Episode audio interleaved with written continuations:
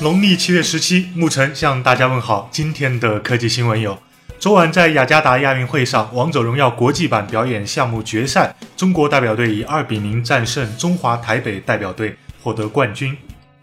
有网友曝光了魅族十六镜面蓝版本，并表示该款与其他颜色版本售价保持一致。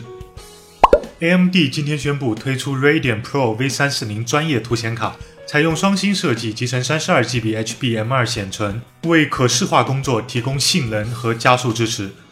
外媒刚刚曝光了索尼 XZ3 的谍照，外观与上代 XZ2 几乎没有区别。之前曝光的消息，该机采用五点七寸屏幕，搭载骁龙八四五，配备六加六十四 G 存储，三千二百四十毫安电池，最快于本月三十号发布。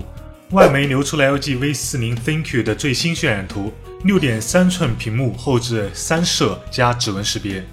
最近锤科的子弹短信勇夺 App Store 社交榜第一。